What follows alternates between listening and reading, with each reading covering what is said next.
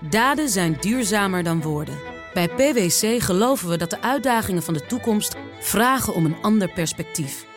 Door deze uitdagingen van alle kanten te bekijken, komen we samen tot duurzame oplossingen. Zo zetten we duurzaamheidsambities om in acties die ertoe doen. Ga naar pwc.nl. Factgoeroes. En dus is in de studio Frank Leeman, onze eigen fate guru. Frank, goedemorgen. Goedemorgen. Het is dinsdag, iets voor negen, en dan ben je er altijd.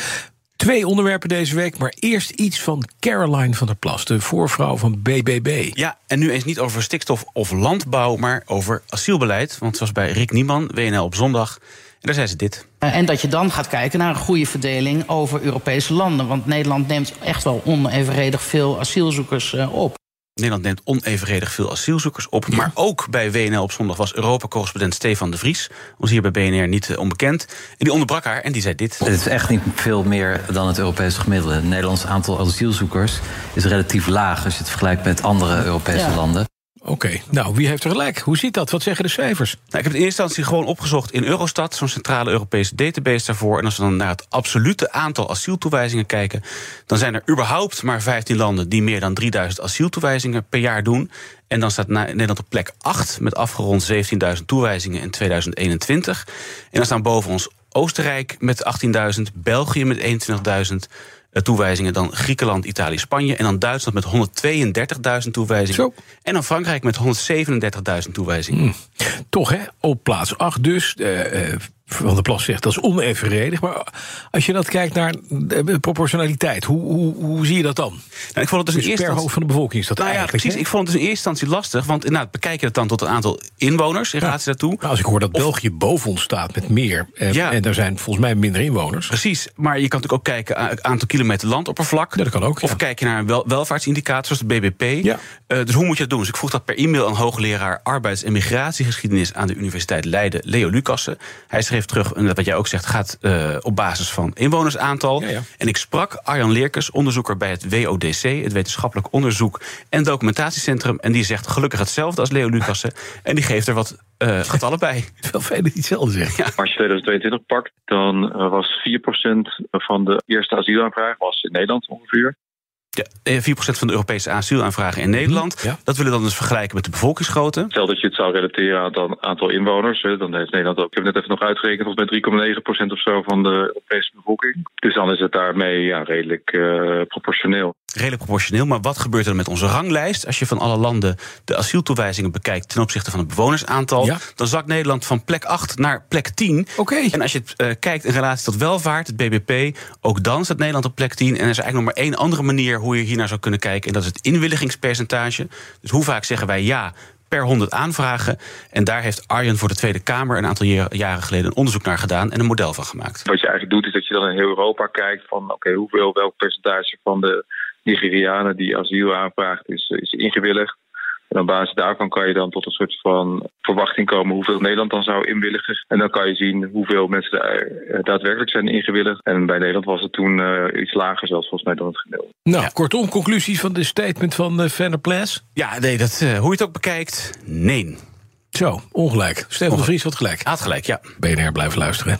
Dan iets anders, want dan houd je scherp namelijk. Iets anders over e-fuels. Vorige week kwam het bericht dat de Europese Commissie een akkoord heeft bereikt met de Duitsers. Waardoor verbrandingsmotoren ook na 2035 nog wel mogen. Mits je daarmee op e-fuels Hartstikke leuk. En die moeten dan ook duurzaam worden vervaardigd. Precies. Maar volgens mij is dat mega duur. Dat is wat jij ook al vroeg. Nou ja, inderdaad. En her en der was dit al te lezen en te horen. Ze zijn minder efficiënt, heel veel duurder. Maar wat zit er allemaal al in die berekeningen, vroeg ik me af. En wat kost een liter e-fuel eigenlijk? En hiervoor sprak ik met Pieter Vingerhoed van Energyville... een samenwerkingsorganisatie van onder andere de KU Leuven... en Universiteit Hasselt op het gebied van energie. En dan eerst eventjes de basis. Wat men noemt e-fuels, dat is eigenlijk elektriciteit omzetten in waterstof. En die waterstof dan niet rechtstreeks gebruiken, maar die waterstof gaan combineren met CO2. En van die waterstof en CO2 maak je dan een vloeibare of gasvormige fuel. Ja, en dat e-fuel staat dus voor electrofuel. En diesel en benzine en e-fuels zijn chemisch gezien allemaal koolwaterstofketens. Dus bijvoorbeeld diesel is een C16H34, C voor koolstof en H voor waterstof. Dat is hetzelfde voor, eh, voor de e-fuel. Oké. Maar de, de, de, de gein is dus, als je waterstof wint met groene energie... en de koolstof op groene wijze verkrijgt... dan, dan is gewoon de kwaliteit qua de e-fuel ook groen. Dan is het groen. En als je een van die processen of alle processen... met fossiel opgewekte energie zou aandrijven... dan stoot je met een e-fuel vele malen meer CO2 uit... dan wanneer je gewoon benzine of diesel verbrandt. Ja. Je moet inderdaad, je zei het al, eerst die waterstof maken... maar ook die koolstof, de carbon, moet op een groene manier gemaakt worden. Er zijn een aantal technieken voor. Bijvoorbeeld direct air capture... waarbij koolstof direct uit de lucht gehaald Ja. wordt. Dat en is dan moet goed voor de, voor de koolstof. ja, eh, maar dan Ja. moet je je heksenbrouwseltje onder hoge druk van 50 bar en 300 graden tot een vloeistof eh, zien te, te knijden. En die processen zijn dus inderdaad enorm energie-intensief en vooral ook duur. Ter vergelijking, als je rechtstreeks elektrisch rijdt, eh, heb je ongeveer 4 à 5 keer efficiënter dan dat je op e-fuels zou rijden. Dus e-fuels zijn alleszins een heel erg inefficiënte manier om je in een wagen te verplaatsen. Ja, dus als je met 100 punten, laat ik het even zo noemen, 100 punten energie begint, dan eindig je met 20 punten energie aan de wielen van een e-fuel auto. Dus een verlies van vijf keer. En sterker nog, nog in dat getal, die vijf keer die je ook wel hier en daar leest, is het op groene wijze koolstof maken nog niet meegenomen. Dus neem je dat mee, dan ga je richting 6,2 keer minder efficiënt. Dus van 100 punten energie eindig je met 18 punten aan de wielen.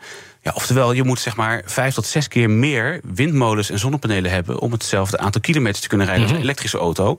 Eh, en we hebben nu al een tekort aan groene stroom. En dit, al dit gedoe maakt e-fuels dus ook duur. Dat capteren van CO2 uit de atmosfeer is heel erg duur.